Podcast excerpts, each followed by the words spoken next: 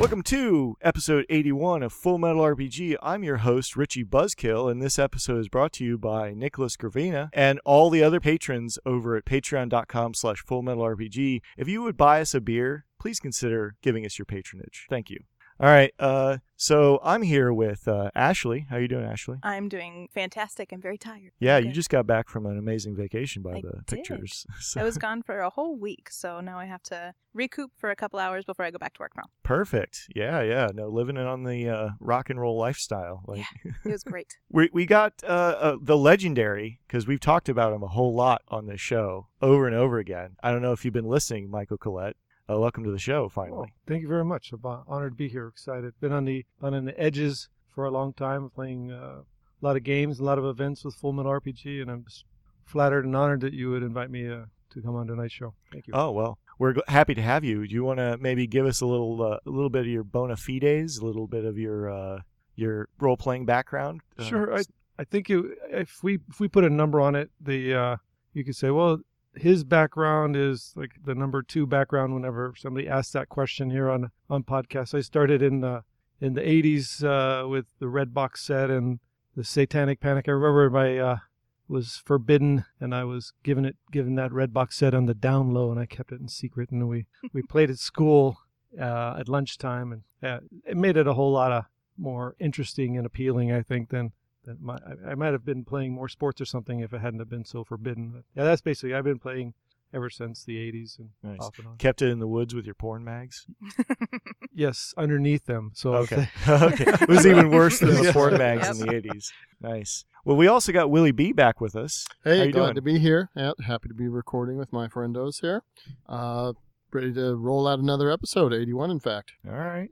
Well, uh, you know, we're we're uh, we're freestyling tonight a little bit, but uh, I I kind of want to ask ask Ashley if you want to talk about anything. Maybe your vacation again, I guess. But uh, uh, hi- highlight. What do you want to highlight? That's what I'm. I'm what would I like to highlight? Yeah. Um, yeah, I was in Cancun for a week. Um, you guys know this, but the listeners don't. But I'm a scuba diver, so I went to Cancun Awesome. and I got to scuba dive with um in underground rivers, which was pretty cool. So it's Oh, like you're oh, that's basically in a cave. Like picture you're in a cave and it's flooded and you're swimming through it.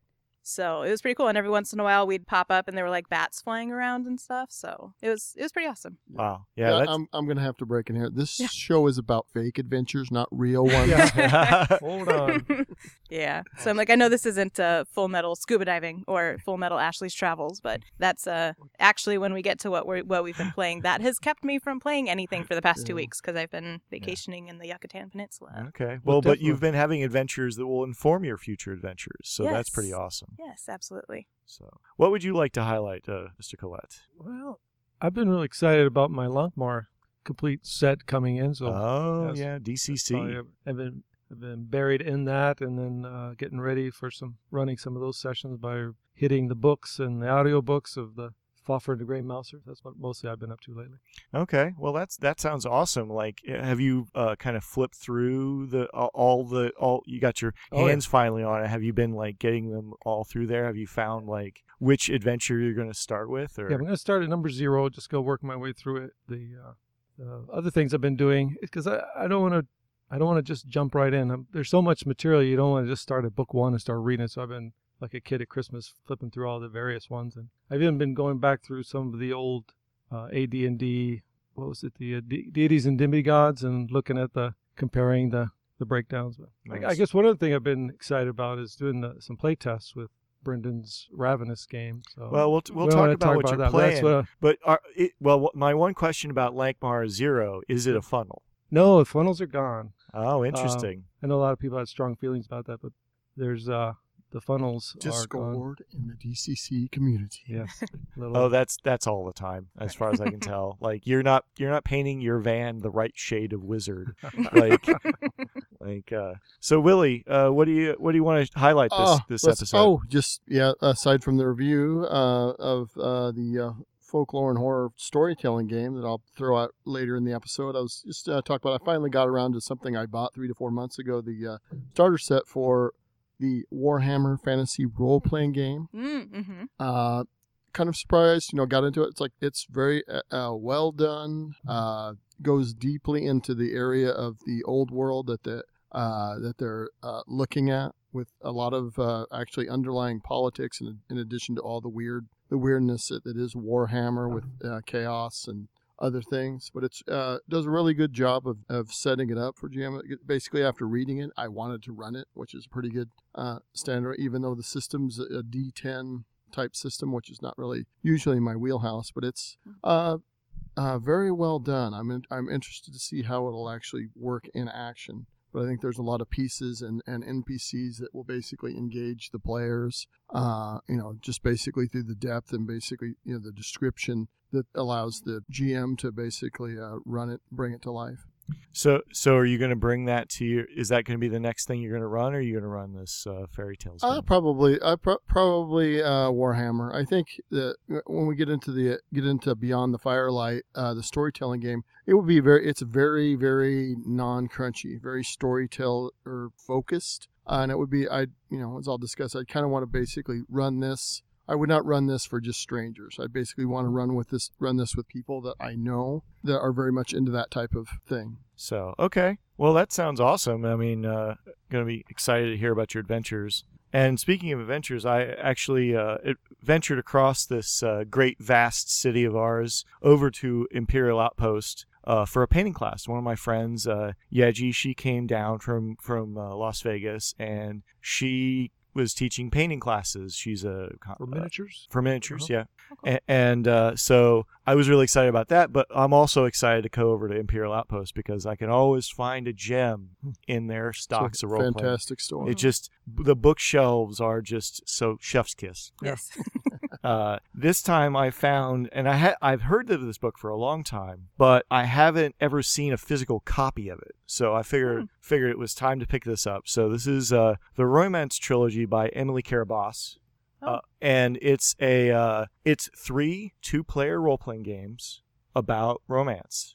So the central like the first I haven't read too deeply in it yet, but this is one of those hyper indie uh very highly uh, recommended books by a lot of people. Even if you're not going to run it, it it's got great treaties uh, treatises about romance and and that genre of uh, storytelling, which is a vast genre that we barely even touch in this day and age in role playing games. And the first uh, game is uh, basically you play the first three dates of someone's relation, their two people's relationship.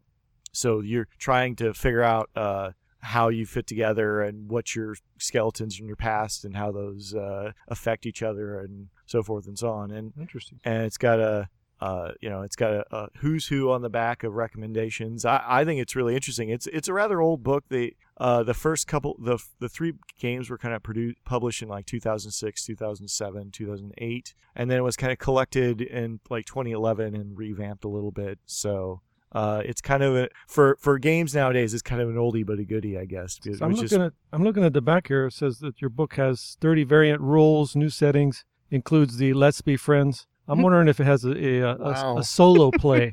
I Or think uh, little, Uh, I, I Solo don't. It does, variant rules it does not have play. solo variant rules. I think you have to make those up for book. yourselves. Yeah. So. yes, hacking that. But riffing off that, yeah, what he said was basically, yeah, it kind of sounds like the, the first three dates of someone's relationship. I mean, is this sort of a, uh, it's funny when it happens to someone else genre? Um, well, I don't think so. I think it's supposed to be you're exploring, you know, relationships amongst people, and and I think initially, if if it's a man and woman playing the first game, I think they recommend you crossplay. So you're Oh, the man Oh, plays cool. the woman, the woman plays the man. So so just as an interesting, they they it's a it's a very you know hippie indie game, very out there. But I think it's a, it's a subject matter that we do not get enough of Mhm. in uh, games. So Was this game covertly written by psychologists? I think she's got a degree. I'm not Oh. certain what uh, degree Yeah, she's seems- got, but I, I'm pretty sure every session I would play would end up with, "Hey, let's just be friends." Oh, It wouldn't, it wouldn't be a variant rule. It'd be it would be the end result of every session. okay. it's the rule, not the exception for you. Yes. it's that sounds really interesting though, and it seems like it'd be really cool a date night kind of thing. So yeah, it I mean it's a meta thing. You're playing a, a date on a date, you know, or, it's a really good way to get to know someone. Yeah, definitely break So, the ice. Yeah. right. That's so true. Yeah, just like Halloween. It's like, yeah, put on a mask, be afraid, don't be afraid to let it out there. yeah. Now, uh, what have you been playing, Willie? I've been playing a sum total of nothing, Richard. Oh, I mean, I- I've had a busy month at work. My my uh, employer demanded a, a 12 day string of uh, straight work, and I'm just coming down off of that high. wow, yeah. so I'm hoping to uh, uh, wrap into. Uh, I think uh, I'm try. I guess we'll be. I guess November 1st, next Friday. Hoping to actually show up to the role playing club here for the Yeah, first time in six Friday. weeks. Well, that's what we'll get into. We'll get into that. What we Yeah, we'll did for the, the- two yeah. two year anniversary of the role playing club. So, and we had uh, like twenty people there. So it was going strong. But uh, what have you been playing, uh, Michael? Uh, I've been playing the the Ravenous with uh, Brendan's play test, following uh, that wherever I can get in. Uh, just having a great time with that. We got a great solid group, and hopefully he's making. I think he's making some solid progress on his game. So having a lot of fun. So Ravenous play test. Hopefully soon be doing some Lankhmar. I got uh, just want to get the immersed in the setting so that when I bring it to the table, I can convey some of the atmosphere to the players.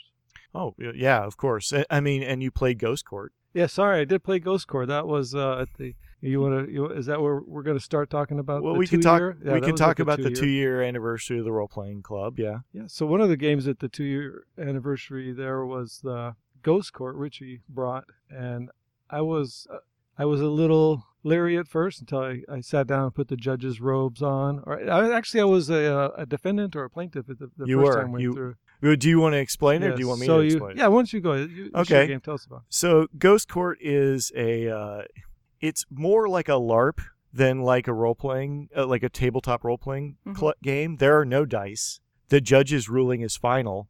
This is uh this is like Dun dun dun. Yeah for for for Yes. the older set it's like Night Court but with ghosts. Uh, for it's co- it's more it's supposed to be a little more in the comedy vein. Uh, but you could think Law and Order, where uh, some some it's a court drama. So one person plays the judge, one person plays the the clerk, one person plays the bailiff. Uh, then you can have a court reporter, so you can have those awesome after uh, after court uh, you know interviews. That's what I'd want. I'd It- want to play the reporter. Well, nobody wanted to play that, so Ah. we uh, I would I would have loved to have had that at the end. It- I think it would have really uh, been a great role playing uh, session. And then there there was a person playing a plaintiff and a person playing a, a defendant.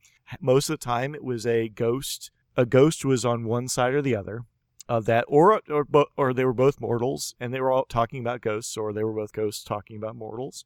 Uh, and basically, it's it's you get a, a case that says uh, these two people are this this person versus this person. And you hand those cards to two people in the audience. This is the kind of game you could have like it, it's a, par- a great party game. You have like tw- you know 30, 40 people hanging out. Like you need you you need a, a an audience to, to like shout things at the judge so the judge can so the judge can like bang, Bang the gavel. yes. right. Uh, it- and and you can have a jury, so you could have a jury and a foreman on the jury. Mhm. So uh, uh, we had uh, we had about uh, I think about ten or eleven people, and uh, I I saw some great uh, role playing. I l- because you're supposed to change out like jobs every Sure. three cases. So You- You know what I found out uh, as we were playing it?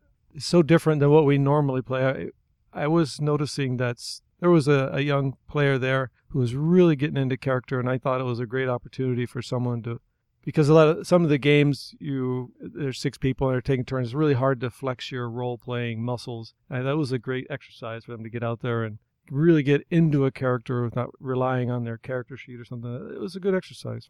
Uh, but yeah, that's that's the thing where this this game really shines if you are gonna be a bit hammy. You're gonna be you're gonna you're gonna play the character. I mean, like the one case I w- I played the judge for the first three cases to kind of sh- you know lead the lead that, and then we had a a, a, a younger dr- judge. She was uh she she chose the name Judge Dredd. Nice. So so she was uh she was handing down uh, sentences left and right, and then we had uh Michael here uh play Immort- Judge Immortan Joe, Yes, and, and he was totally anti people. Any Yes. human, yes. he told the bailiff to take out back and hang. Yeah, I found. like it didn't matter whether they Morton were right or Joe wrong. Judge. Yeah, Yes. Mhm.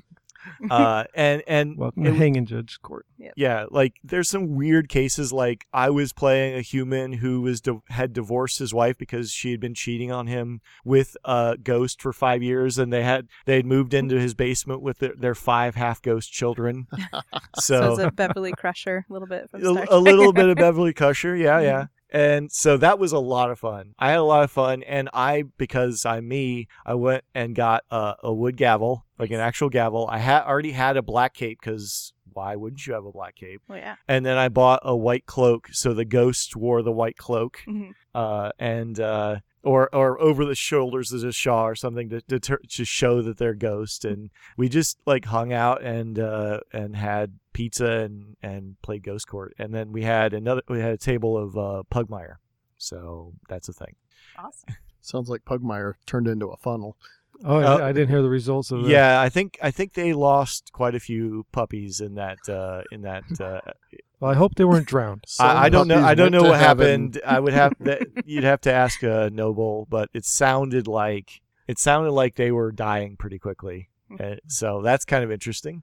and, and you've been on your adventures. Yeah, I wish I was in town for that. I've actually never been to role playing club either, and I've been meaning to make it out for about a year now. Just Mm. never have had the time to. Okay. Um, but I think that I'm I'm gonna try on Friday to make it out there. So maybe November first, new month, new me. I don't know, Yeah. but I'm hoping maybe I can make it out. Don't they have some DCC rolling? They're, they're, they're, Well, They're so doing some on the off on the off Off weeks, they do DCC to try and get some you know DCC points, the the judge points. I think that somebody is having a way to, and they love DCC. DCC is probably actually what built that club. Is what somebody accidentally said we were going to run DCC, and then we got a bunch of people to show up, and then they just stayed. So that was kind of that. Was uh, I'm I'm not looking at you. Uh, It wasn't me. I- it was, so, it was it was like four or five other people like stayed because we said we were going to run DCC. So there's a great love there, and they're running that on their off weeks, and then the next on week I think I'm going to run Cyberpunk Red. oh, awesome. Nice, So that's that's my next campaign. cool. Uh, so you were on your adventures, Yeah. and then I have been on a hot streak. It's really really weird because I was I, I had nothing and I had been working on Project Wedding for a while, and then now uh, not only did I play Ghost Court, I also played. Uh, well, I'll I'll talk about. Uh, I I went to Gauntlet Con. Gauntlet Con. Ah. But uh, I'll talk about that in a minute. First, I'll talk about the thing that happened this morning where I played. Shout out to shout out to DM Zemo and Alan Barr. We played uh, Burning Wheel this morning at 8 a.m. Arizona time. How cool. So we we were uh, the odd couple. He's kind of playing a, a, a, a warrior, and I'm playing a, a coward book nerd named Victoria, who uh, is not careful to with her sharp razor tongue. So, um, so we're we're kind of uh, artifact hunters. So So, was that part of the Gauntlet Con? no, too, this was this separate? was Totally a this is a game that uh, DM Zemo has been he's been keeping the fires lit on the burning wheel because he's been trying to get uh,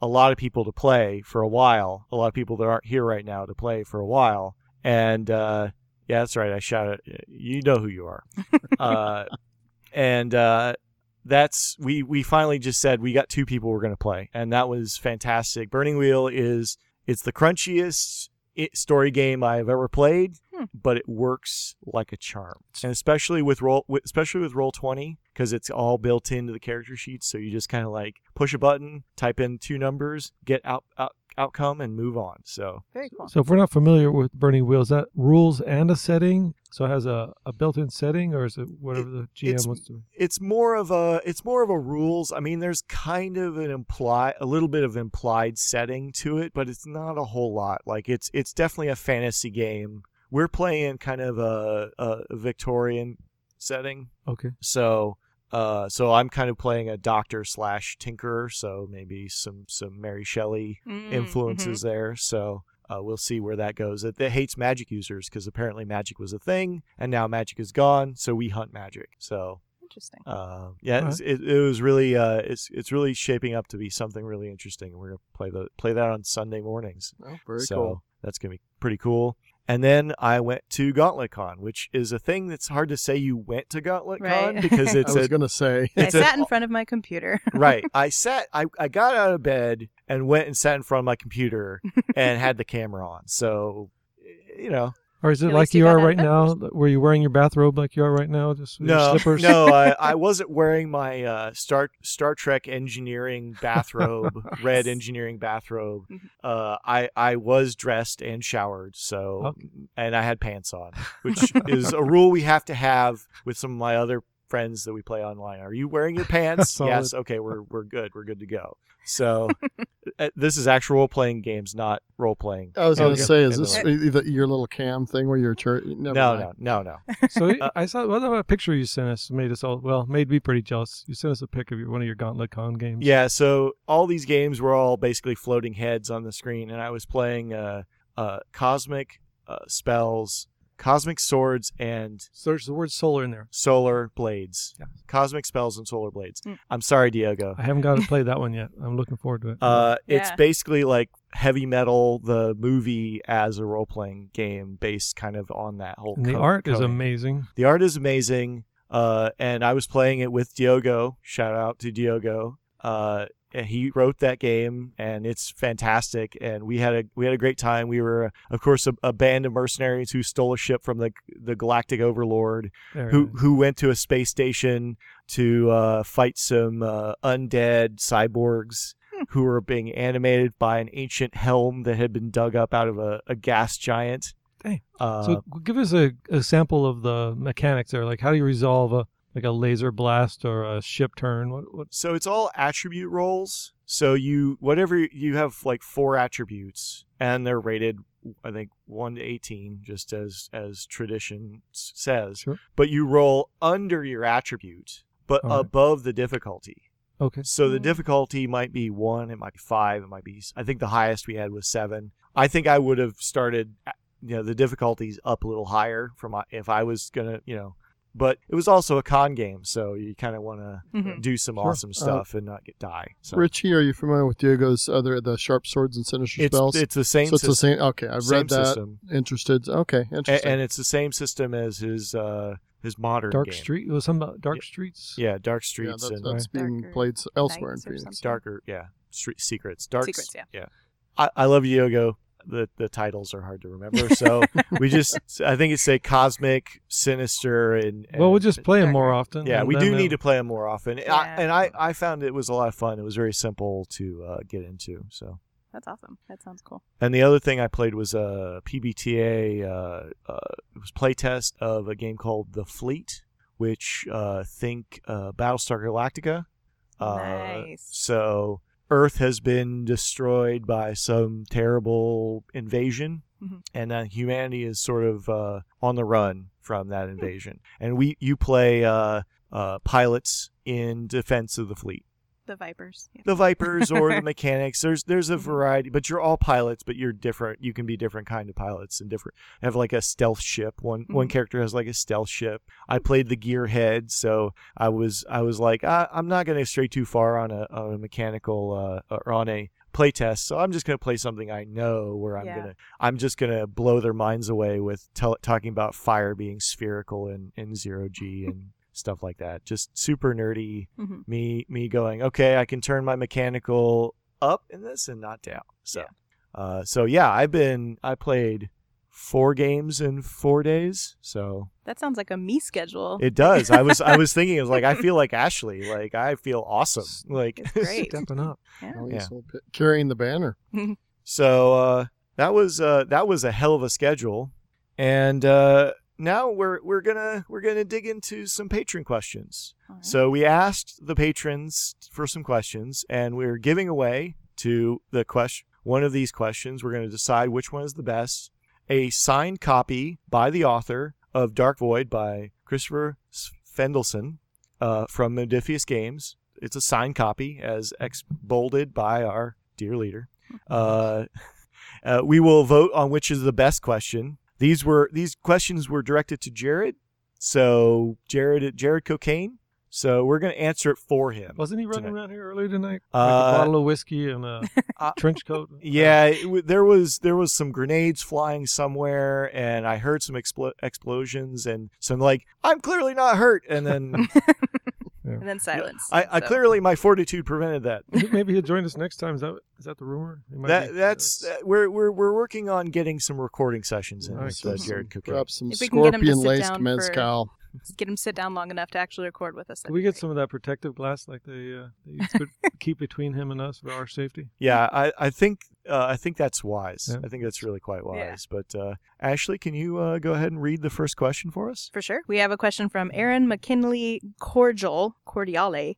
Uh, Jared, how do I convince my group to play literally anything other than D&D? I've been trying to convince my friends who already play D&D with other groups during the week to try something different, but they have a hard time budging, even though I offer to run it every time. What can I do to show them what else is out there in role-playing? That is a great question. I think a lot of people get in on D&D just because it's the biggest one, and sometimes it's a little hard to get them out of that comfort zone. Um, I would recommend, personally, I, I would just show up with something different sometime. Like if you're going to be the one running it, just show up and be like, "Hey, I have this ready to Ambush go." GMing. Yes. Just like rustle through the leaves. Yeah, and, and then just be like, yeah, I yeah, this is totally D and D, and then start. But instead, we're going to use these uh, D sixes only instead, or something. You know, Nice. just start playing something different. I think the uh, for me the best way is to find one of those nights where it's a between sessions and somebody they want to play a game, but you don't want to spend the whole night making a character. And I have uh, I found that if you if you have some pre-printed funnel characters for DCC or something, it's like here's what you're playing. You just start gaming right off the bat. You might. You know, when you have a short period of time and you don't want to spend the whole the whole time making characters, that's a good way to get somebody to play something else. If, if you got something in your hip pocket ready to go. Yeah, my, my real answer is not that no ambush GMing. I don't think that that would be a good idea for the players. Um, my real answer would actually be, uh, you know, those times where someone can't make it, like someone's sick or something, and everyone's like, "Oh, are we going to cancel?" Or you can be like, "Well, actually, I have this, you know, in my pocket ready to go." And if people still want to come over and try it, they can, but kind of in place of maybe a session that um, not everyone can be there for. Yeah, make it hot too. Make it good. So they're Oh, like, yeah. Why Yeah, haven't we gotta be played a- more of this? Yeah, there's got to Yep. be a pitch involved. I mean, that's something I've learned from some of the pickup games here in Arizona. I've came from an environment where it's like no one wanted to be the DM or GM, so it's like, hey, if you were doing it, you get you got you got to call the tune. But here, where you know, if you go into an environment where there's you know, where either you have people, a lot of people willing to GM, or in your case, where you have people there that are married to one system, is basically you've got to come up with a pitch and explain to them why they want to play it. You know, how's this going to be cool? How's it going to be, you know, different? You know, and basically, if you know your friends well, basically try to tailor it to things that you know that they like that will, you know, basically ideas that will grab them. You know, parts of the whatever you want to run that you think, oh, so and so will really like this. So just tailor your pitch to them, and you know, and figure out as these as uh, Ashley Michael said, you know, you know, wait for your opportunity until, until there's a lull in a different game or someone can't make it, and then pounce with your pitch. Yeah, I, think you're right. They uh, definitely pit. You want to play every week because that keeps the group together, right? Mhm. It, momentum is super important, right? So definitely on that night when one person or two person is are, aren't there, definitely pick those nights to have you know basically you know take those games you really want to run, prepare them, right? Have them in your like briefcase with your cufflet, you know, cuffed around your arm, Your nuclear right? football. and your your your encased football and just when you're uh, all right these the you know and, and also the other the thing i would say is not just tailor it to what they're interested tailor to what they're interested in find an ip that they know right That's true. star wars Mhm. star trek a- any ip that they're interested in supernatural there is almost invariably an ip game out there that is interesting or in some way Mhm. it might not be the best game ever, but getting them to break that once you break that like habit of playing the one game, people are tend to be like, "Oh, that was pretty awesome," Mhm. or and definitely elicit feedback on uh, after you run a game and like, "Hey, look, I understand that we like to play D and D, but was this awesome? I mean, please tell me if it wasn't. Like, definitely be open to like criticism of like I didn't enjoy that or whatever, Mhm. so that you can kind of find that where that line is and and you know because it's always it's a moving line it's not unless i mean so the answer sometimes is there's just not a way to get people to not play d&d they're Well, just like there are people that just stubborn. won't come off of that center. And i i think the other way of doing that is going okay we're going to play fifth edition d&d or whatever version you're stuck on but we're going to do it in space right? or with a Viking setting or something that's non the non core settings of that Wizards of the Coast have spun out. And here's a couple mechanics I'm gonna. I- I'm like in love with a certain mechanic, Mhm. like uh, backgrounds or or uh, uh, uh, strings or attachments or history from Apocalypse World. I'm in love with that idea, so I'm just gonna introduce that to my D and D game. Mhm. right? Sure. So just yeah, they're still rolling a d20. Yeah, they're trying to hit AC, but they're you know, and you'd be like, oh, I'm going to give you a, a, a, a inspiration if you play off your uh, uh, strings. Like or something like that, where you bring in some of those mechanics you want, and be like, "Oh yeah," and they're like, "Oh, that's a great mechanic." Like, where did that come from? Well, it came from this game over here, and there's lots of other cool stuff in that game. Maybe we could play that one. So Mhm. like, kind of, maybe more of that stealth GMing is like just bring in that that mechanic and uh, that Mhm. you really want to run, and just bring it into D and D. I think a lot of that hesitancy to try something new comes from the amount of investment you spent in time learning Mhm. how to play the one and you're like "Ah, i don't have the time or the energy to learn something new so that's why like the suggestions you put out there i think they're a good way to get over that And with that being said, I think that if you're going to be trying to introduce something to a new group of people who might be a little hesitant, um, make sure that you are very familiar with the rule yeah set. yeah don't Make be, sure that you really know the rules don't because be flipping through the book Yeah, if uh, you have a group there that's already kind of hesitant and you finally get them at this table and they're willing to play something else, make sure that you know what you're doing because um, that might be kind of a turnoff for them too if they're confused about the rules when they're trying to play. Good point Yeah, and and try to pick one of the lighter systems if you if you're really into you want to be like if they're like really like we lear- we took forever to learn this and we Mhm. we know this by heart. Like to me, Fiasco is that perfect game, Mhm. but that it, you've got it. But play Fiasco D and D, like play Fantasy Fiasco, and I think that you all those things that they always could want to do, they can do. Like or pl- take take an, one of these other g- systems and turn it into a fantasy game and see Sure. if they just want those tropes of a fantasy game. So Mhm. Dungeon World is a thing. Uh, great question. It I love that question. It's the Yeah, it was a eternal question, question. realistically. I know. Uh, Michael, do you have the next question? Yeah, our next question is from the patron. Thank you very much, Ira Grace. And then the question is How do you handle integrating shadowy, supernatural, or occult elements into games in a way that makes them actually unsettling rather than falling into the trappings of campy or generic horror? Uh, I'm going to let somebody else take a first stab at that one. I, I don't often run the horror games. Somebody? I mean, Uh, that's yeah. how do you do it? that's a that's a great. You know, a lot of times that you know you've got to float it through description or and also surprise. Basically, you try to you set up things of this is normal, this is normal, and then suddenly abnormal happens. Especially if you know if you're running my one of my jams is basically uh, low fantasy uh, role playing games with horror elements in it. So basically, you set it up with you know a typical peasantry or whatever, but basically there's a twist on it. There's something so that basically, you know, if you, in the case of fantasy, you make magic relatively rare so that when something happens out, it's like, okay, this is super bizarre. You know, there's, I think there's mechanics, and I haven't really, you know, the games I've played, and there's not that many, but I haven't really come across uh, mechanics ways to try to make that. I think there probably are, and there might be some other people at the table or people that aren't here at the table that could talk about, you know, successes or non-successes they've had through mechanics of trying to induce that those types of, you know, that type of feeling at the table. my favorite horror game is Dread. And what Dread does is and and I'm I'm weird like this because I, I know a lot of people are like, oh, it's a one trick pony, but the trick is so good. It's a Jenga tower based game. So when you instead of rolling, you take a block or two off the Jenga tower, right? So there's impending doom coming. Everyone can see it. Everyone knows that doom can happen at any time. And it's like a magic trick that happens every time. Everybody starts, they're kind of leaning on the table, they're kind of joking, they're kind of laughing. But as that tower starts to sway in the middle, they start to get more serious. Obviously, horror is about tone, but it's also kind of about existential threats and dread. So if you can, uh, if you can bring a, a sense of it's bright and sunny, things are happening, things are normal, things are getting a little darker, thing, uh, you're speaking a little lower. You're able to, you know, bring in some sound effects or some mood. A- a- as the night goes on, they will they will start to pay more attention to what's going on. Mhm. The- You'll have the the people start with their phones, and as you start lowering your voice and getting slower, and and then he comes out and he stabs you, right? Sure. Not not like not the jump scare is not I'm shouting at you. The jump scare is,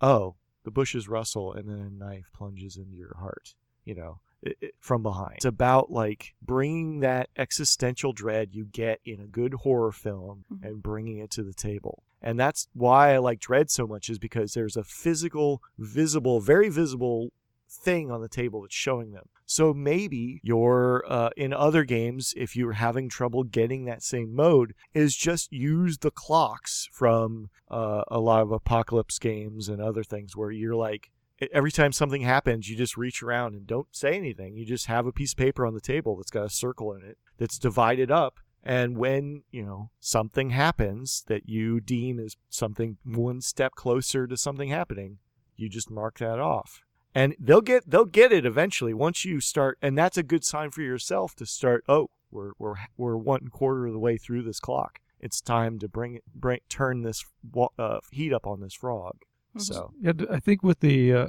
where the question says to prevent it from falling into campy or generic horror, I think if you look at the what's happening there with the Dread Tower, how it's it starts off slow and easy, like you just pull that first piece off, it's like nothing. But if you do that verbally with your with your description as a as a chronicler or a game master, whichever system you're playing, use those verbal techniques of description that uh, that don't just jump right with the right to the kill or right to the the creature jumping out in front of you. Just little hints Yeah. that, get more more and more serious as you go along. Then uh, it won't fall into campy or generic.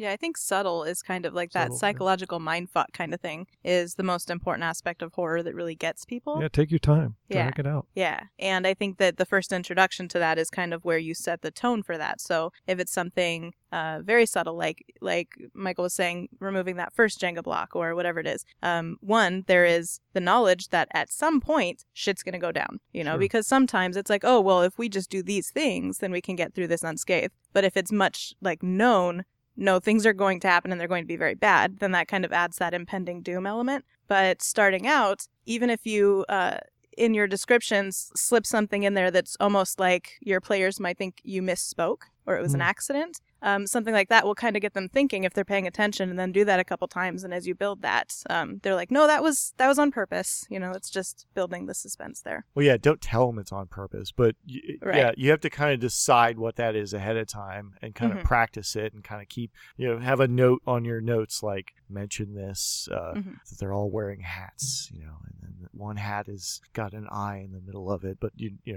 know where the feather was or so and Yeah. then and then they look and it's gone like it's it's all the tricks you see cheese the cheesiness in horror comes when you're it's basically like you show what's happening all the time. Like the aliens are really scary. The xenomorphs are really scary because you only see a little piece or you don't even know they're there. You don't even see them until you never see a whole one. It's always surrounded by fog Mhm. but it's progressive as you go through so borrow those uh, you know pennywise the clown is really scary but you, he's playing on your uh, the kids nightmares right Yes. Th- That's because he's a clown, and clowns are fucking terrifying. they are, but they're also kind of cheesy. From if you don't do it right, it's, Yeah. it can be very cheesy. But I think if you, especially if you ask like the the players like to choose either something that's scary to them that's also scary to their, you know, make sure you safety rules apply. You know, Mhm. no spiders if they say no spiders or whatever.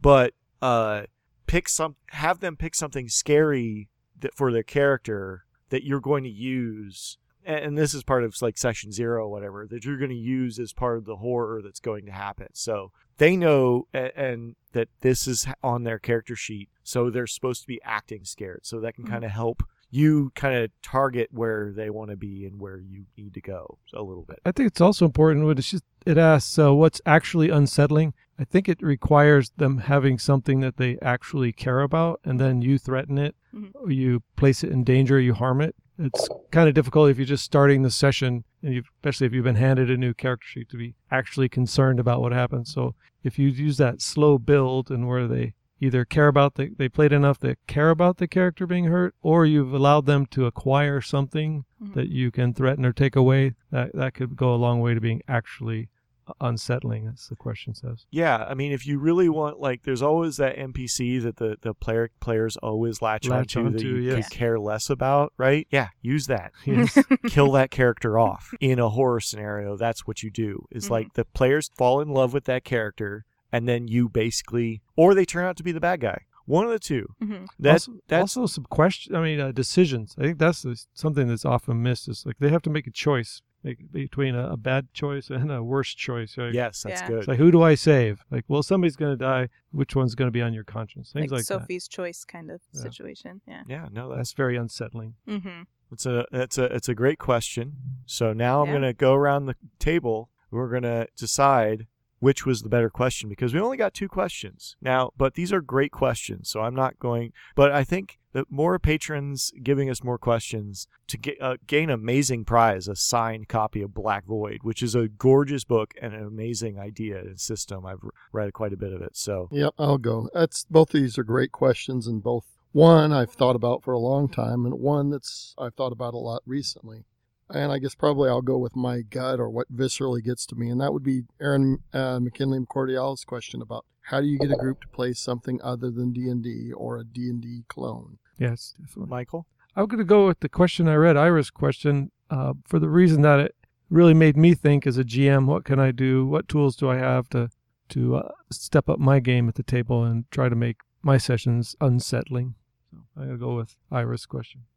Yeah, I think I agree. Um, I think that the first question is a very um, it's a question that we get a lot just in general in the gaming community because there's so many other things out there and everyone knows D&D and Pathfinder, you know. So, um, I think that that's a very uh, common question, but I really like the second one because it really makes you think, you know. Uh, I think that more people should run spooky games, especially right now because it's October, so it's spooky Tis the season. season. it's Yes. the best. Yes. So, Tis yeah, I'm to I'm season say I agree. spooky. Yes. So okay, so I'm gonna go with you. you so you're a you're a, a crew of three. So Mhm. if I voted, Yep. I would probably still vote for Ira. But that is that first question has been one of those problems forever. Yeah. But I'm gonna go with uh, I would go with Ira, but I think I'm gonna let you guys, as an uneven voting body, Mhm. vote for Ira. So congratulations, Ira Grace. Congratulations. Uh, we Ira. will uh, be sending you the signed copy of Black Void from us to you for free, including free shipping wherever in the world you live. And thanks for being a patron. Yes, We Yeah, really thank you. appreciate it. Yeah, and thanks for the bribe. Yeah, well, no, it wa- yeah. well, yeah. Part of that bribe was the patronage. Uh, Just got a new recorder for this episode, so Yeah. hopefully it sounds better. Glorious. So uh, I bet everybody in the audience is wondering where uh, Adam and Brendan are because this is like the first episode in forever that I don't think e- either of them have been on. And uh, well, Adam is uh, currently fighting an illness uh, that may have been contracted from battles with scorpions or zombies. so uh, he he should be get well pretty I soon. I heard it was he's a pretty zombie zombie scorpions. Zombie myself. Or scorpions. was That's it what it was. Scorpion Zombies? Scorpion zombie. Oh, that that's interesting. So Yes. Yeah, either either one. He'll have to tell us when he comes back. And then Brendan has been hard at work in his high castle on Ravenous, and but he has graced us with a missive from his design di- diary. So we're going to now play Ravenous Design Diary. Uh, holding environment, holding forever, electric boogaloo for. uh, here you go, Brendan.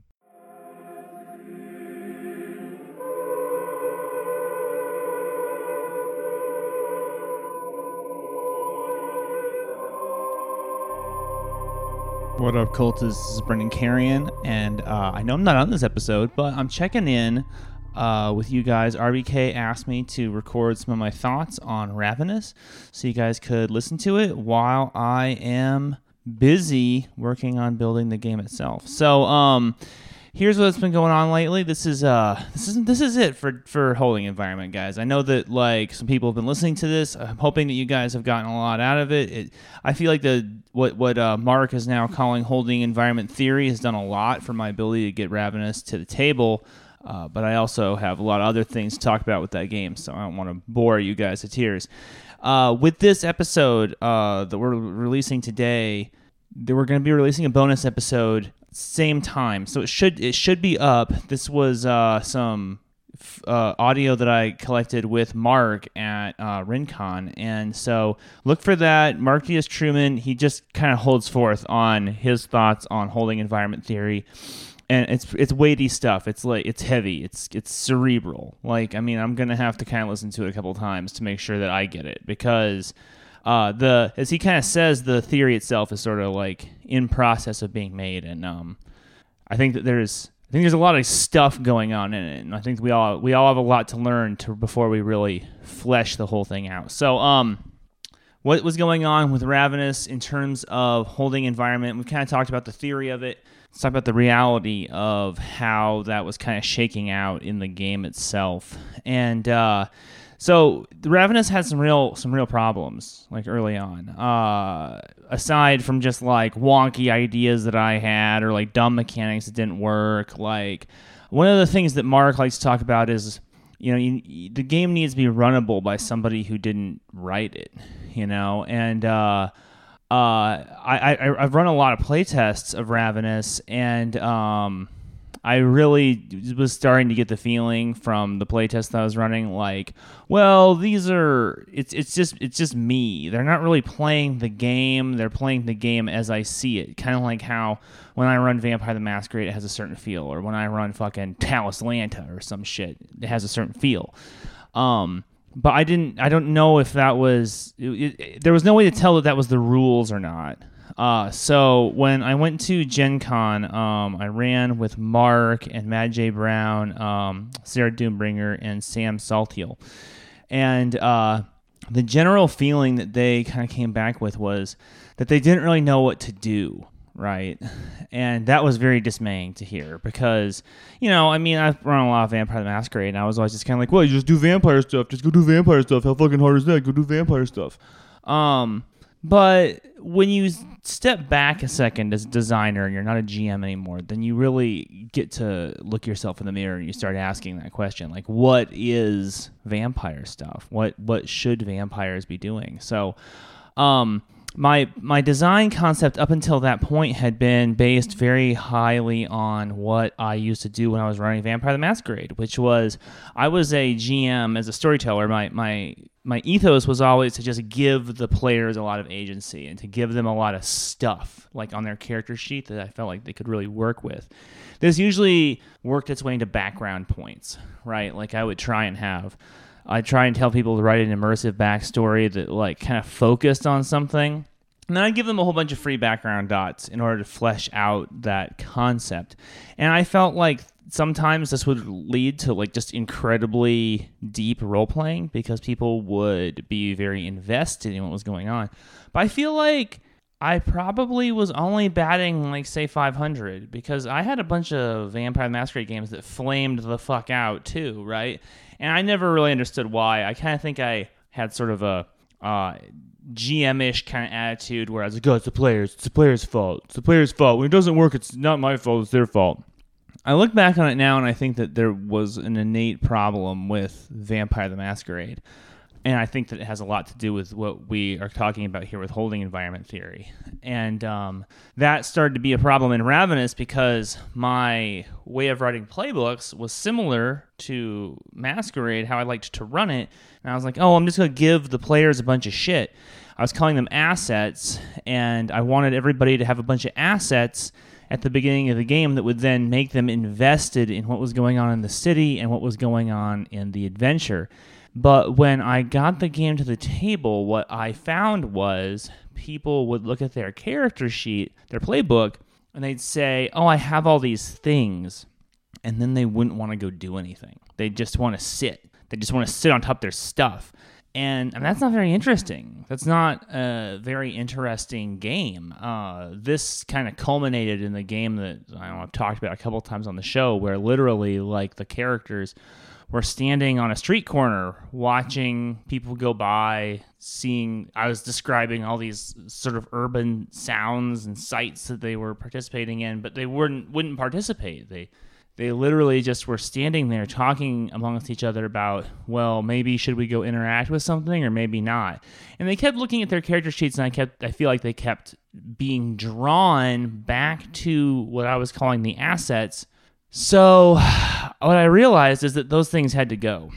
The um that sense of having all this stuff was not investing the players in the game, it was actually isolating them from it.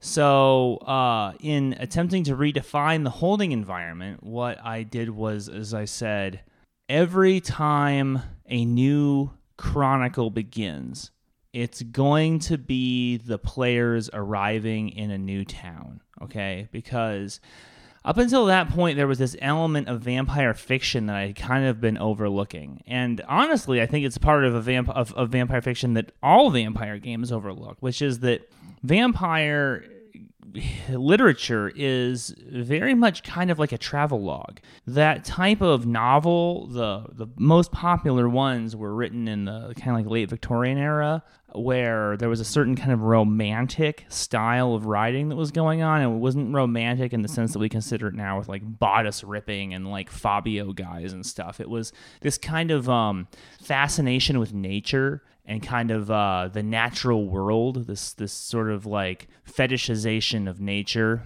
And uh, if you read Dracula, especially if you sit down and you read Dracula, there's lots of um, descriptions of like the forest and the mountains and shit like this. And uh, if you want, look at a lot of vampire movies or television shows, it shows the characters as a group. Again the brood moving around right? And you, if you watch fucking buffy you'll see this. They'll, they'll do a flashback to angel thinking about something. They'll say dublin 1812 and it'll be like angel and spike hanging out and having a fucking conversation. Same thing on forever knight. This also kind of happens in interview with the vampire. They move around a lot but there's not really a mechanic for that in any other vampire game. And so what i realized was this is was what the game was really missing is it needed this sense that you are on the move that vampire life is not static that it changes a lot because you go to a city and you do some you do a bunch of dumb vampire shit like killing people and then people get impatient with you and they kind of run you out of town on a rail and then you end up in another city where you set up shop and this time and this is this is very kind of critical to it is that this time you think everything's going to be fine and you set up all the same dumb institutions that you set up in the last town because you're an innately flawed individual and, and, you, and you keep trying to do the same things and they keep fucking falling apart. So what we have now is characters who get introduced into a new environment at the beginning of the game and they don't really understand it and that gives the gm a lot of uh, sort of carte blanche to write a setting that they feel is going to be compelling. And then it puts the characters into it to explore it. And because they aren't coming into this setting with a bunch of resources and assets, there's a sense of danger. But there's also a sense of urgency because they need to go out and they need to find stuff like right away. They need to find a place to sleep before the sun comes up. They need to find blood to munch on before they get too hungry. Uh, and these like kind of addressing these kind of lower tier Maslow's hierarchy needs really compels the game for the first few sessions. It also kind of drives the player characters to start using their obligations because the people are going to start having uh, an interesting investment in how things work out. And you just really end up seeing that in a way that, without trying to self gloss here too much, the interactions are fundamentally different than the other vampire games that I've run. Uh, and I'm, I'm, hoping that you'll check out Ravenous when it becomes available and uh, and experience that and enjoy that. I hope that maybe you get an opportunity to do some playtesting with me. Uh, I've been experimenting with online playtesting, so if you're interested in something like that, come get at me. Um, I guess the last thing I want to say about that is that I also built into the concept of the travel log a concept of um, a mechanic where you do eventually get run out of the city. And uh, what we're calling that right now is eschaton, which is um, essentially kind of like points that get chalked up against the location that you are currently staying whenever you take certain actions. Certain actions yield certain points. And when you reach certain critical thresholds, uh, little plot devices will emerge from the woodwork. And if you're a chronicler and you want to learn more about that, get at me and I can you know share some of that with you, and maybe you can run some of that for your group. Um, but the final stages are uh, the city essentially ejects you like like a malfunctioning organ, and uh, you got to get the fuck out of there. And there are some mechanics for how you can draw down eschaton, but uh, drawing it down is a lot more difficult than racking it up. So uh, I think it gives. I think that framework, that holding environment of the players need to gain access to resources. Uh, they have legacies that come from behind them. They have a future that they're being driven towards. I think it creates a very tight game. And uh, the campaign that I've been running on Friday nights with uh, Michael, who's in the podcast, with uh, Life, who's in the club, my two old friends Ben, and my new friends Keith and Megan, has been really rewarding. I'm looking forward to be back on the show and talking more about it. Thank you for taking the time to listen to Ravenous Design Diary 4. Holding Environment 3. This is all I have to say about Holding Environment for a while, while and I'm going to give you back to Richie Buzzkill and the crew. Have a good night. All right, thanks, Brendan. Thanks for the design diary. Uh, now we got a review by Willie B. Hey, gang. Yep, I'll be uh, reviewing a, I would call a storytelling game. It's called Beyond the Firelight Deluxe, a storytelling game of folklore and horror. I know uh, Brendan and Adam before have done reviews on the show, sometimes informal, sometimes in a, in a typed up prose version. Uh, this I've got an outline here, so I'm sort of going to float between that, between a little reading and then also discussing and commenting on on my comments and inviting the gang here to to pitch in their thoughts as well. Anyway, uh, this uh, uh, Beyond the Firelights, written by Aaron T. Huss and published by Mystical Throne Entertainment. I purchased it as a watermark PDF for $8 on DriveThruRPG. You can also get it through the Mystical Throne Entertainment's website. Uh, the game is designed, it says, for two to six players. Uh, it weighs in at a, a whopping 115 pages. Uh, happy for those of you that aren't uh, big on a lot of crunch. 65 of that are the game, and the remainder being uh, four different scenarios to play through.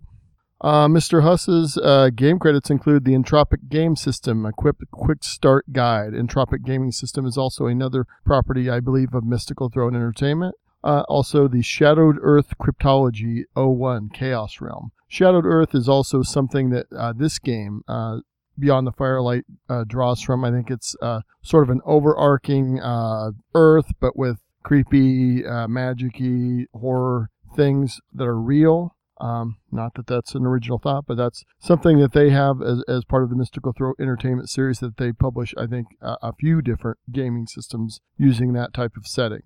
Um, he also has uh, written The Fallen, an, an, occult fantasy horror that uses a Powered by the Apocalypse system. Uh, also, the, an ultimate character's guide uh, for Savage Worlds. So he's got a, a, little bit of breadth to his game uh, game credits there. Uh, this particular game, uh, Beyond the Firelight, was originally published in 2016. The deluxe edition de- released last month, September. the art in the book, it's a combination of stock art and select pieces by Earl Geier that have been used with his permission. Uh, I think for myself, I find the art it's uh, well selected. There's not that's not a big for a person that likes a lot of art in their book, and, or that's a main selling feature. I wouldn't say that's a big high point, but I think what was selected fits very well with with the book itself and the genre. Um, again, as I mentioned, the overarching setting is the Shadowed Earth, uh, alternate Earth, with the major difference that legends around folklore are real. It uses something called the Chronology Engine game system. As far as I can tell, this is the only game that currently uses this system. And when I say system, that usually implies something more com- complex or codified than this, and I'll get into that a little bit later. Um, getting into some of the, the pieces of the game, the characters are called personalities. Uh, basically, everyone at the table runs a personality uh, during the scenario. Uh, that includes what would ostensibly be the lead storyteller something that which sort of trails into something I didn't expect when I picked up this game. I'm used to most games that have a fixed game master. Uh, this one, the players switch off the role of lead storyteller between each act. Like the particular s- scenarios, the ones in the book have three to four acts. I've seen a, a, a related published, uh, I would call it adventure or whatever with this that had many more acts than that. But basically, you the lead storyteller takes on that you know role for that act, and then it rotates to someone else at the table. Uh, during each you know each act, the lead storyteller reads the act's narrative, controls the environment, and also continues to run his or her personality. He or she uses the environment to respond to the actions of the other players' personalities.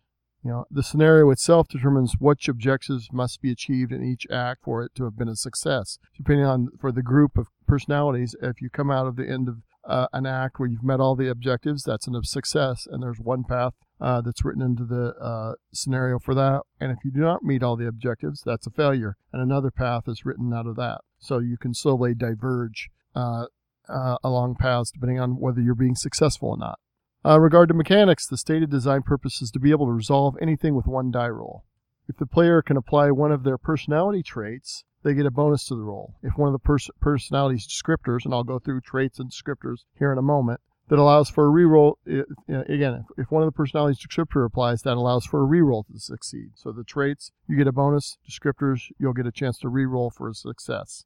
Basically, each object, as I mentioned, each object act has objectives that need to be met for successful navigation. And the group more or less gets a dice pool to use to do that, and that for each act, that dice pool is limited. So once you've used up a dice, a die to try to succeed, yeah, that's it. Uh, anytime a player is attempting an objective uh, dictated by one of the challenges, um, a dice roll is necessary to determine if it succeeds or not, obviously. Um, again, I sort of covered that where you have to remove a dice, you know, whether you fail or succeed.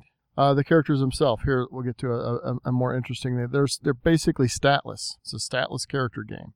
You're, the characters are made up of traits, descriptors, and a short list of equipment. Uh, also, the archetype. There's about a dozen archetypes in the book based on uh, a particular uh, set of folklore, which is colonial America. But basically, the book says describes you can take any period, you know, pre-modern, and take the folklore from that particular uh, era and use that and basically design personalities that would fit and also uh, scenarios that would fit. So it's basically, you know, gives you a a way to basically write what you want. If there's a particular type of folklore that intrigues you and that you think would be work really well for a horror type game, you can jump in and, and uh, use this system to, to do it.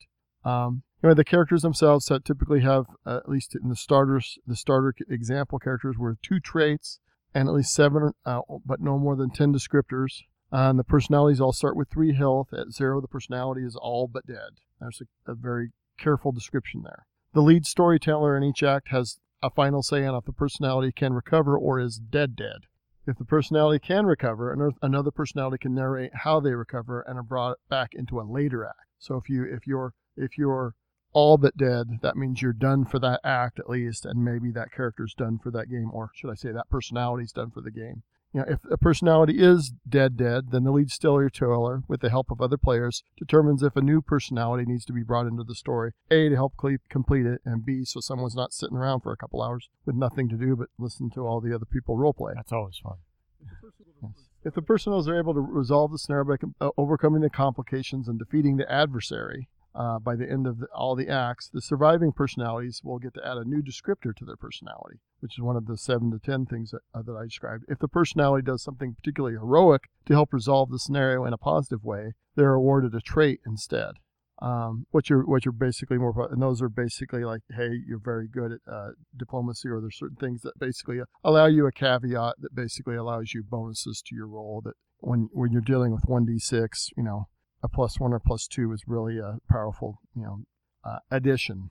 Uh, combat is resolved by opposed d6 rolls between whatever the adversary is represented through in the act and, and the character or personality. Personalities always initiate combat, which is uh, interesting, you know, mode. And also, as far as initiative, there is really no set initiative here that says basically you will free flow it, much like a dungeon world, apocalypse world, or if you must, basically you'll pick a person and you'll just go uh, clockwise or counterclockwise around the table.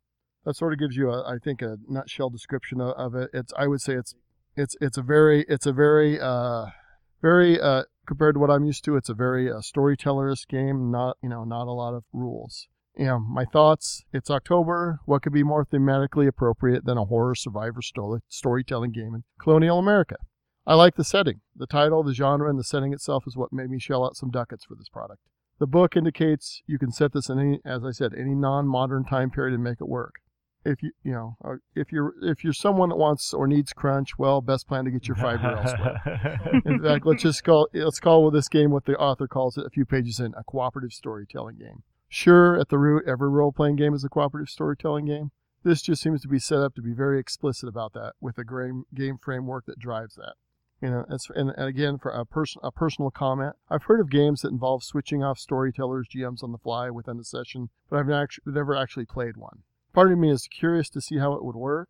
Another part of me, the part that enjoys being a game master, hesitates to cede or share control of the narrative to that degree. I guess for myself, I would be more tempted to play this game if I could handpick the players that I was playing it with. Um, Does the when you switch storytellers, do you what happens to the personality that you were playing? uh, you that you will even during when you're the act, you play that you will play that uh, character or Okay. personality. Interesting. So you so you're pulling double duty then. Oh. Obviously, I would think in action that you would sort of your personality during that act that you're the lead storyteller would would lean back a little bit and let the other uh, personalities drive the story. Okay. But you know, I don't know. Haven't played it, so it would be interesting. So you switch off every act. Yes, every act the lead and- storyteller and changes. is, is an act a full session or is that part no, of the session? the, the the act is part of the session. I would say it looks like based on the the uh, four act scenario that I read through. I would say that probably these acts probably would last anywhere from forty five minutes to an hour, hour and fifty minutes, based on how deeply you wanted to role play and how quickly you're going to burn through that dice pool. Sure. Um, So you just have like a pool of d6s then, basically? Yes, but yeah, the group Okay. has a pool of d6s to the share for that Oh. act. Okay, so you're all playing different personalities of like the same character? No, no, you, Oh. you're playing. You're playing. eh, They just instead of characters, they call them personalities. That's Gotcha, just okay. something I threw out there that I thought was a little curious and Yeah. interesting. I think uh, going towards. Uh, I'll give you some examples of you know with this particular genre uh, that the author chose. I think some of the personality uh, archetypes that he chose to to put into the book itself are the uh, antiquarian. Basically, enthusiast for things in the past, and some of the traits, like for the antiquarian, for example, says pick two of these four traits. You're an appraiser, you're a negotiator, you're a scholar, you're an observer. So basically, to pick two of those, you can sort of mold your your uh, personality a little bit, you know, differently. And also the same thing with equipment. You could pick pick three from a list of six or 7 Mhm. descriptors. Pick seven to nine from a list of you know fifteen. Does it seem like they're designed to go? Um, the player, rather the personalities, are designed to be multi, um, well, multi sessions, or it's like a, it's like a book. A and you- one-off, or you mean? Yeah, is, a, is when you create a, a personality, is that designed for you? You play that personality for a year, or you once you finish the four acts, then No, I think I think if The story's presuming the personality slash character survives, mm-hmm. you will you know, you and and survives and and the scenario was successful. You know, you'll get to add you know a descriptor, like in the case of the axe man. In this case, yeah, that's not a guitarist, Michael. Oh. In this case, that's an actual woodsman Oh. for felling trees in in in the uh, in the uh, Massachusetts colony. Uh, some of the, some of the descriptors are can build furniture, can extract pitch, tar, and resin from trees, is quite brawny. I was thinking Regularly murder family in sleep, but Right. furniture that's less an all right. option. There we go. Okay. uh, so I guess uh, you know after reading this and also listening to, to you guys ask very good questions, I would say this this look reading through this game it appears to be like uh, uh, powered by the apocalypse, but with even even more free form. As far there's no moves or things like that. There's just some very uh, loose guidelines about how to apply your traits or your descriptors to drive the narrative.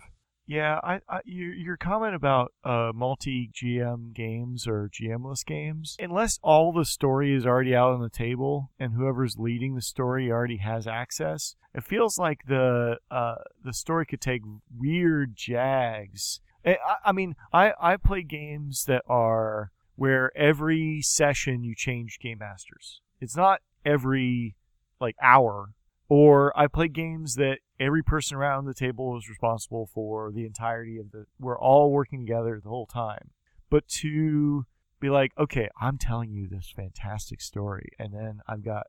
I know that all of us around the table. Uh, you're right. Picking who you want to play with is very important, but I also feel like that's not that necessary as necessary if you just said we're all telling this story together there's no game master it's just all of us Yeah, and I think that just the this the lead storyteller for a particular act gets to have some information that the other players don't get during that particular act, so that basically you know that you know some spoilers as it were s- to so that it doesn't inf- you know they keep them to that to themselves so that it doesn't influence the success or failure uh, uh, to resolve that particular act in a positive way. Yeah, I get that, but I I have more and more got to the point where secrets are the best thing to keep above table. Like I, I want to know your secrets so I can play into them, Mhm. and because oh you were a demon the whole time, huh, okay, I guess you kind of fucked us over. All right, Surprise. surprise. Yeah. Like, Yeah, I just, after it the just game's doesn't over. have the it. I mean, or the very last scene in the in the whole campaign, we big learned you were the- reveal. It's like, yeah, but I could have had more fun if I knew you were Yes. fucking us over like this entire time. The evil was inside us all the, All the time. Laugh track. Right. But no, I think it's not the characters that are or personalities that are supposed to be the adversary. There's they don't, as far as I can tell, none of that's set up that way. But it's just, I think you know. But I think, and a lot of it, I think you do put that forth uh, as far as they're not really secrets. There's a little bit held back, but compared to what I'm used to, where the GM controls the story and there's all sorts of things going on underneath the surface, this is very much a more, you know, everything's or more things are above surface. So I think it's, you know, it'll be interesting. I think you know, and I think Richard, that's a very good point. Is I think it's sort of hackable, so you could play this with just a GM. You could do it with that. We're basically saying, hey, we're going, you know, we're going to do this. But I think the the trouble with, and I'm tr- I'm trying to parse that to see within each of these acts. It's like, hey, you have like four, th- like say you have four objectives you have to accomplish. It's like, well, how much, you know, basically, if if everybody knows everything, then that you know what you have to go do, and then just go do it, and we just roll, we roll four d6s and move on, and you can have this game done in 30, 30 minutes or less. right. It's the it's the do, uh, Domino's of pizza or of uh, storytelling. Yes, Right. yeah. So, so I, I just know that I've been in some creative writing classes where we've done that activity before and it went haywire where it's like one person starts a story and then you take it from there and whatever and even if you have this objective where this is where we need to go like everyone has wildly different ideas of how you're going to get there Well, I think the way the acts are written, uh, it sort of puts a little bit of boundary on it, saying, "Hey, this Mhm. is the setting. This is where you're at. This is what you have to accomplish. If you don't accomplish it, it's B. If you do accomplishment, it's A." Mhm. So, I so I think there's a little bit there a little bit of balance put on that, but it's also it is relying on the players to to be in good faith to drive the story forward and and not not wanting to just go off veer off into the the wild bull yonder. Mhm. You know, Yeah. take start in Massachusetts and end up in the Ohio River Valley. But if everybody's playing together, like to me, that's the the the, the GM-less game, the facilitated game. Those games going off into wherever you're, unlike creative writing class where you're like, here's my paragraph, hmm like we didn't talk about it, uh, you're screwed. Like Yeah. that's that's a different uh, thing than if we sat together and talked through that paragraph uh-huh. right and you're and even to to the point of this game where you have someone i'm going to be writing this time and i'm going to Mhm. make you're going to put give me input but i'm going to make decisions and i'm going to pass the pin to you Yeah. is better than but in the classic storytelling uh, storyteller style the classic game master style you've got all the control and Mhm. you're just saying well what do you do Yeah. and and, and all the it could all work it could all work but i just feel like that would be my problem with this game is i just to me i would just run it open table or like you were saying i would run it i'm the game master and and then i'm going to just keep track of which branches we're going to take either way but this this mushy middle ground just mm, Yeah, we'll see. And that's I kind of thought about that as I was as I was taking my second read through today earlier today. I thought uh, I should uh, I should let Richard look at my copy of this just because I know you've played a lot of storytelling games and would probably have some you know some thoughts about a you know how how would this would run as written you know or what are the most hackable uh, portions of it and how you would run it. I think, but to your point, one of the things with the lead storyteller and I also to Ashley's point is that their thing is basically to prevent people from overwriting and, and negating people's narratives. It's like, hey, you just had a several paragraph narrative. It's like the lead storyteller saying, hey, that's not advancing the story. You're reversing the story or, or erasing. So there's a little bit, you know, of that creative writing type of, Mhm. you know, guidance. So I, I'm kind of, you know, I was sort of skeptical when I first read this, but during the second read through, I, I guess my curiosity is piqued. But, but again, I guess to my to my first comment, definitely would be wanting to pick the players that to play this with, just people that most of the gamers I know are just not that into storytelling games, and especially ones that are that seem so loosely defined as this one does. So how did they how did they uh, get you hooked? How did you come across this game? Said I'm a history I'm a- nerd. Oh, okay. and I th- and I get the impression from from the way he writes and some of the uh, the verbiage he used. Uh, Aaron Huss is also a history nerd and a, and a folklore nerd. You know, I think I got to learn some new words here. Uh, you know, doing this, I you know over the past couple of weeks, three new words: philomath, which is one of the personalities. Syncretism, which is basically about religions, combining religions and having an overlap. And then the third is uh, Panopticon, but that's from uh, that was uh, from uh, unrelated conversation with uh, Brendan. Ah, could could you play the game if you're not a historian? Could- I mean, if you're Uh, yes, if you're into folklore. okay. Uh, so uh, thanks for the interview. Also, if I cannot edit, The if I cannot edit this the out, these springs are from new uh, mic stands. so I'm gonna try and get rid of those. But if you you won't hear this if you Uh, I'm part Italian. I wave my hands. yeah. well, I have the same problem. So, uh, anyway, so thanks for the interview. Or, uh, uh, I've been doing so many interviews. You should. we're all listening to a lot of our bonus episodes, right? So Yeah. I'm super excited for the Chuck Tingle that will be have dropped uh, in the past for everyone that's hearing this. But uh, really, uh, Brendan is gonna, you know, that that's gonna be an excellent interview one way or another. So uh, thanks for the review. We are sponsored by Exalted Funeral. Mhm. Exalted Funeral has good selection of RPGs, metal, and esoterica. You Mhm. Check them out. They they're always something interesting when I go there. And then uh, we would like to thank our patrons over at patreon.com slash uh, full metal RPG. Check uh, check us out and join the uh, the cult. If you'd buy us a beer or a, a coffee or uh, uh, uh, just a D20, it's a dollar for a D20 now, people. It's crazy. Check it out. Ashley, Mhm. where, where can you find us? Where can you get in touch with us? Well, we are on Facebook and the Insta as Full Metal RPG. So if you wanted to check out the social medias, that's where we are at. If you wanted to get in touch with us a little more directly, we have Full Metal RPG official at gmail.com. And we are always on the Discord. It's tinyurl.com forward slash full metal discord. And uh, that's kind of the community we have going where we have all sorts of conversations going on there. It's really active. That Discord is. It is. It's the most active one I'm in, probably. It's a lot of fun, and you you will never know who who's going to pop up there. I mean, Yep. Chuck Tingle popped up the other day, but Yes, he th- did. that was where Brendan was doing inter- his interview. You never know who's going to show up at, in the Discord neighborhood. So, uh, well, thank you very much, everybody, for for coming to the Arizona Game Fair warehouse to record another Full Metal RPG. Thank you. Rah.